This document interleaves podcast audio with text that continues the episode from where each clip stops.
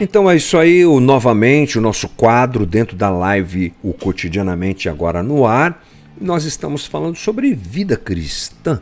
Estamos falando sobre cristianologia, que é o nome que a teologia dá para essas coisas. Bom, eu lerei aqui com você um texto que você conhece com certeza, que é o texto de Mateus capítulo 5.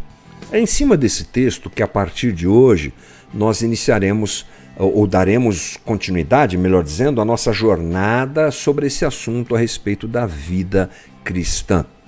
E esse é um texto que você conhece, né, irmão? Claro que conhece. Sermão do Monte ou Sermão da Montanha. E diz assim, então, Mateus capítulo 5, deixa eu me localizar, tá aqui, olha. Mateus 5, tá aí o meu mouse na tela para você acompanhar. A partir do primeiro versículo, ele diz: Vendo as multidões, Jesus subiu ao monte e se assentou, e seus discípulos aproximaram-se dele. E ele começou a ensiná-los: Bem-aventurados, uh, bem-aventurados os pobres em espírito, pois deles é o reino dos céus. Bem-aventurados os que choram, pois serão consolados. Bem-aventurados os humildes, pois eles receberão a terra por herança. Bem-aventurados os que têm fome e sede de justiça, pois serão satisfeitos. Bem-aventurados os misericordiosos, misericordiosos, pois obterão misericórdia. Bem-aventurados os puros de coração, pois verão a Deus. Bem-aventurados os pacificadores, pois serão chamados filhos de Deus, bem-aventurados os perseguidos por causa da justiça, pois deles é o reino dos céus. Vamos parar por aqui. A nossa conversa se estenderá nos próximos dias dentro dessa linha, dentro desse tema, dentro desse texto, onde juntos tentaremos entender melhor uh, o que o texto bíblico quer dizer quando uh, nós temos esse assunto, vida cristã. E o Sermão do Monte é muito importante, eu diria muito legal para isso. Por quê? Algumas pessoas não entendem o que está acontecendo. O que é que Jesus está dizendo? O que, são essas coisas todas? O que, que Jesus está ensinando? Bom, uh, Mateus capítulo 5 até o 7, onde nós encontramos o Sermão da Montanha, o que nós temos ali é uma coletânea de ensinamentos de Jesus que Mateus captou e colocou ali em uma certa ordem.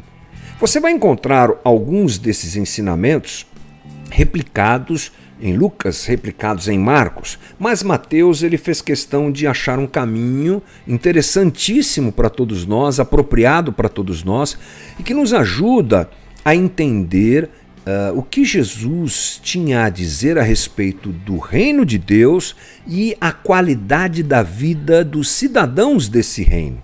Porque não esqueça, o reino de Deus é o ambiente onde Jesus reina. Isso é o reino de Deus. Não é?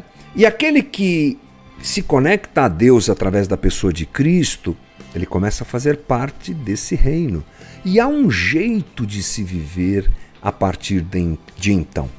A partir desse, dessa entrada da gente no reino de Deus, tem um jeito de se viver. E é isso que Jesus está uh, deixando registrado para a gente.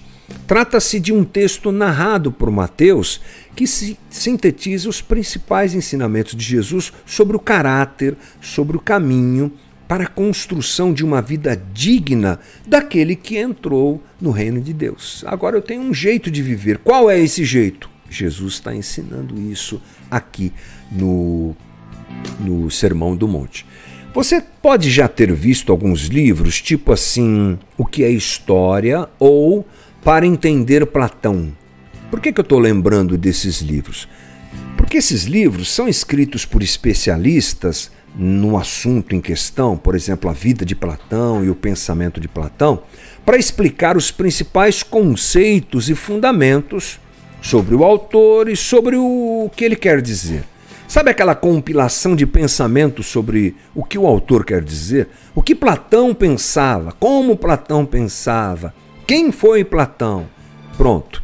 Essa é a ideia do Sermão do Monte. Ele funciona mais ou menos como esse tipo de literatura. É como se Mateus estivesse publicando um livro com o seguinte título: Para entender Jesus.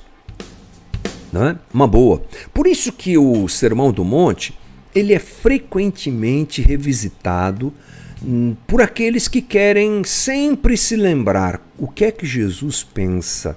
Parece um texto simples, é, por um lado, simples, mas por outro lado é muito profundo e importante. Então, nós já falamos sobre o Sermão do Monte algumas vezes nas nossas lives, mas por que não falar agora? Vamos falar de novo, vamos revisitá-lo, agora com esse viés, tentando entender o que é que Jesus quer dizer sobre a vida de um cristão, como deve ser o caráter de um cristão, ou ainda melhor, a ética cristã daquele que agora faz parte do reino de Deus. Dessa forma, quem quer aprender sobre o que Jesus ensinou, o Sermão do Monte é sem dúvida uma porta de entrada muito boa. Às vezes a gente quer começar a entender teologia pelos, pelas coisas mais complicadas. E eu percebo que tem gente que gosta de coisas complicadas. Vamos por simples. Se a gente aprender o simples, já é uma boa, né? Olha, eu vou ler aqui para você uma frase e vamos ver se você tem ideia de quem pronunciou essa frase. A frase é assim: Se perdessem todos os livros sacros da humanidade e só se salvasse o sermão da montanha ou o sermão do monte, nada estaria perdido. Frase boa, né? Quem que disse isso? Ah, deve ter sido Lutero. Não. Não. Ah, deve ter sido Calvino. Não, não, não, não. Já sei, foi algum daqueles pais da igreja, Orígenes. Não, Agostinho. Não. Sabe quem disse isso? Mahatma Gandhi. Para você se lembrar, Mahatma Gandhi foi o ícone da libertação da Índia quando a Índia era colônia britânica. Uma guerra muito grande aconteceu e Mahatma Gandhi se levantou como líder indiano que criou o seguinte jeito de lutar: ele lutava com a paz, ele não reagia. É uma história muito bonita. Vale a pena você procurar um documentário sobre isso aí na Netflix, na internet, no YouTube, porque é incrível. O Mahatma Gandhi chegou a fazer um hospital e sistemas de atendimento para atender soldados britânicos. É, você imagina você entrar numa guerra e criar um sistema de atendimento para os soldados do teu oponente. Porque o Mahatma Gandhi não queria vencer a guerra revidando, ele queria vencer a guerra sem revidar. Ele entrou em jejum durante muito tempo e foi ele que disse isso. Você está me dizendo que ele era cristão? Não, não sei. Provavelmente não, ele era hindu. Mas o respeito dele pelo texto é o respeito que muitos, mas muitos cristãos não têm. Vou ler de novo a frase para você. Se se perdessem todos os livros sacros da humanidade e só se salvasse o Sermão da Montanha, nada teria sido perdido. O que, que Mahatma Gandhi está dizendo? Que essas conversas que nós teremos aqui, baseadas no Sermão do Monte, elas sintetizam a espiritualidade de Jesus. E à vista de Mahatma Gandhi, essa é a espiritualidade adequada. Pela frase dele, eu entendo isso. Se se perdessem todos os ensinamentos religiosos do mundo, mas o sermão da, da montanha continuasse aqui entre nós, seria incrível. Mas o mesmo Mahatma Gandhi que diz isso, certa vez disse assim: os ensinamentos de Jesus, ou algo parecido, não estou com a frase anotada aqui, mas algo assim se os ensinamentos de Jesus, eles são incríveis, mas era bom que os cristãos vivessem mais esses ensinamentos. O próprio Mahatma Gandhi chegou a dizer: os ensinamentos de Cristo são incríveis. Pena que os cristãos não vivem muito isso. Bom, o caráter do cidadão no reino de Deus começa a tomar agora um caminho mais definido diante de nós. Né? Então, nós vamos pensar sobre o que é que Jesus quer dizer quando chama alguém de bem-aventurado? Vou me arriscar a falar um pouquinho sobre isso hoje. Porque você leu comigo. Bem-aventurados os que choram, bem-aventurados os pobres de espírito, bem-aventurados os pacificadores. O que, que é isso? É uma palavra portuguesa, que, aliás, é uma palavra que no português não é muito usada, né? Difícil a gente dizer. Quando a gente diz, a gente diz brincando, oh, bem-aventurado. Mas é uma palavra que significa aqueles que encontram alegria verdadeira e plena. A raiz dessa palavra é, no português vem lá do que o texto de Mateus registra, lembrando que Jesus falava em aramaico e os discípulos escreveram em grego. Por quê? Porque o grego era o inglês de hoje a língua mais falada, estudada, mediante a invasão da cultura helênica, o mundo conhecido da época, não é? O, a própria região ali do Oriente, todo mundo falava grego.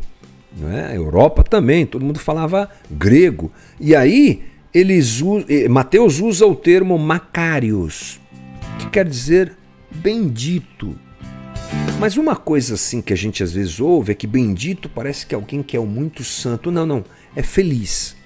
Uma melhor tradução é feliz. Bom, você há de convir comigo que todos os mestres do pensamento, todo mundo que pensou na humanidade, pensou sobre o, o assunto felicidade humana. Onde está a felicidade humana? Onde está a felicidade do homem? E você acha que nós não continuamos pensando isso? Nós não só. Perdão. Nós não só continuamos pensando nisso, como nós queremos encontrá-la. Todo ser humano existente na história tentou encontrar felicidade. Nós nascemos com, esse, com essa necessidade. Bom, vamos pensar um pouquinho hoje. Hoje, o que é que nós temos como hoje Brasil, agora aqui Ocidente? Qual é a razão da nossa felicidade? O que é que as pessoas pensam a respeito de felicidade? Como as pessoas acham que a felicidade pode ser encontrada? A principal Uh, o principal caminho, o principal jeito de se encontrar a felicidade para a sociedade que nos cerca está no acúmulo de bens. É. Veja você que tudo confirma isso. A internet confirma isso com toda a sua propaganda. Tudo que você vê no WhatsApp, no recebe no WhatsApp, que você vê no Instagram, que você vê no uh, YouTube, que você vê no Facebook, que você vê no TikTok, tudo tem a ver com isso. É um glamour. Quem são os ícones de felicidade que nos cercam? Gente que alcançou o topo do poder aquisitivo. Essa é a ideia. Ter o capital é o que torna as pessoas felizes. Por quê? Porque a partir do ter o capital, eu tenho o poder de compra. E a ideia é: comprar me dá felicidade. Comprar me completa. Comprar me preenche. Comprar, ter, realmente é o caminho para que eu seja alguém muito feliz. Bom, é, não é à toa que você vai perceber os shoppings completamente lotados. Leia o livro do James Smith, você é aquilo que você adora, não. Esse é do outro autor. É, eu não lembro o nome do, do livro do James Smith, que eu já falei aqui, está guardado aqui na estante, mas que fala muito sobre isso, é, mostrando que os shoppings hoje são é, o, as igrejas do mundo neoliberal. Porque as pessoas querem isso mesmo. Os que vão até o shopping com essa intenção elas vão lá para comprar coisas que às vezes não precisam, gastando o que não têm, para se parecerem com pessoas que elas não são. É. Não é? A pessoa às vezes tem essa necessidade. A Dai hoje falou sobre comida, mas cabe muito bem também o consumismo como esse subterfúgio à felicidade, essa corrida à felicidade também se apresentando no consumismo. E essa aparente felicidade da compra, da ostentação dos bens, do muito trabalho, do muita produção para ter mais e gastar mais, elas que são a máxima da nossa sociedade, que é regida por esse consumo desenfreado. O problema dessa aparente felicidade é que ela não preenche de forma nenhuma o buraco no teu coração. Você já teve essa, essa experiência de desejar alguma coisa, mas tanto? Às vezes uma coisa banal, tá? Não estou nem falando de uma casa, não estou nem falando de um carro, estou falando de uma camiseta, de um tênis. Estou falando de um telefone um pouco melhor. E aquilo toma conta do teu coração e você fazer de tudo para ter. E aí você chega naquele dia que você sai da loja com aquele bem. Chega em casa, você experimenta aquela roupa nova, liga aquele celular, faz a transferência dos arquivos ou qualquer coisa do tipo. Passa um tempo, a empolgação começa a diminuir, daqui a pouco aquela camiseta tá lá no guarda-roupa e você já está querendo comprar outra porque essas coisas não preenchem o que está dentro de nós, a falta que há dentro de nós, o propósito da vida não é alcançado diante de ter coisas, diante do ter coisas, não é alcançado. Olha só o que Agostinho diz. Agostinho diz assim: Porque nos fizeste, Senhor, para ti e nosso coração anda sempre inquieto enquanto não te não se tranquilize e descanse em ti. Confissões, livro Confissões. Leia esse livro que você vai entender o que eu estou dizendo. Uh, ou que, melhor dizendo, o que Agostinho está dizendo, né? A gente só se preenche em Deus porque Deus nos criou para Ele. Nada do que temos ou que possamos ter pode satisfazer esse vazio.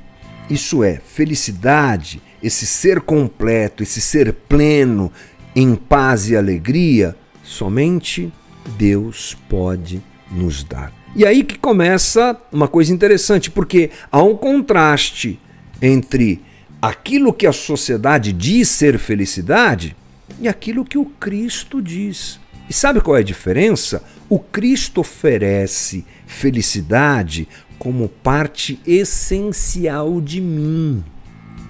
Não vem de fora, não vem pelo que eu tenho, não vem pelo que eu possuo, não vem pelo que eu faço, não vem pelo que eu realizo. Está em mim. E essa felicidade não está à venda. Ela só é acessível pela graça de Deus.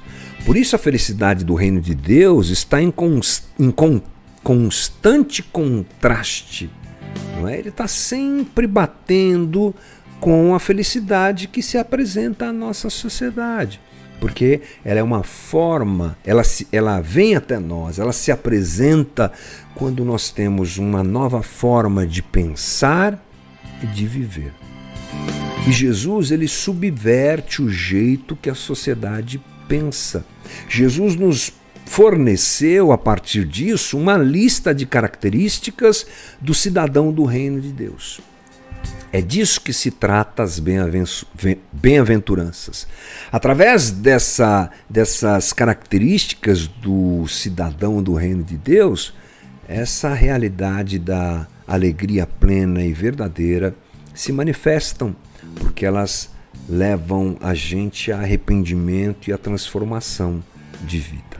Então, a gente começa aqui essa conversa, não entrarei em mais detalhes, porque o nosso tempo se esgotou, mas sexta a gente volta e continua olhando tema a tema, valor a valor do Sermão do Monte. Eu acho que vai ser uma caminhada bem legal. Espero que você goste, espero que edifique a tua vida. Esse foi o nosso novamente de hoje. Bora lá!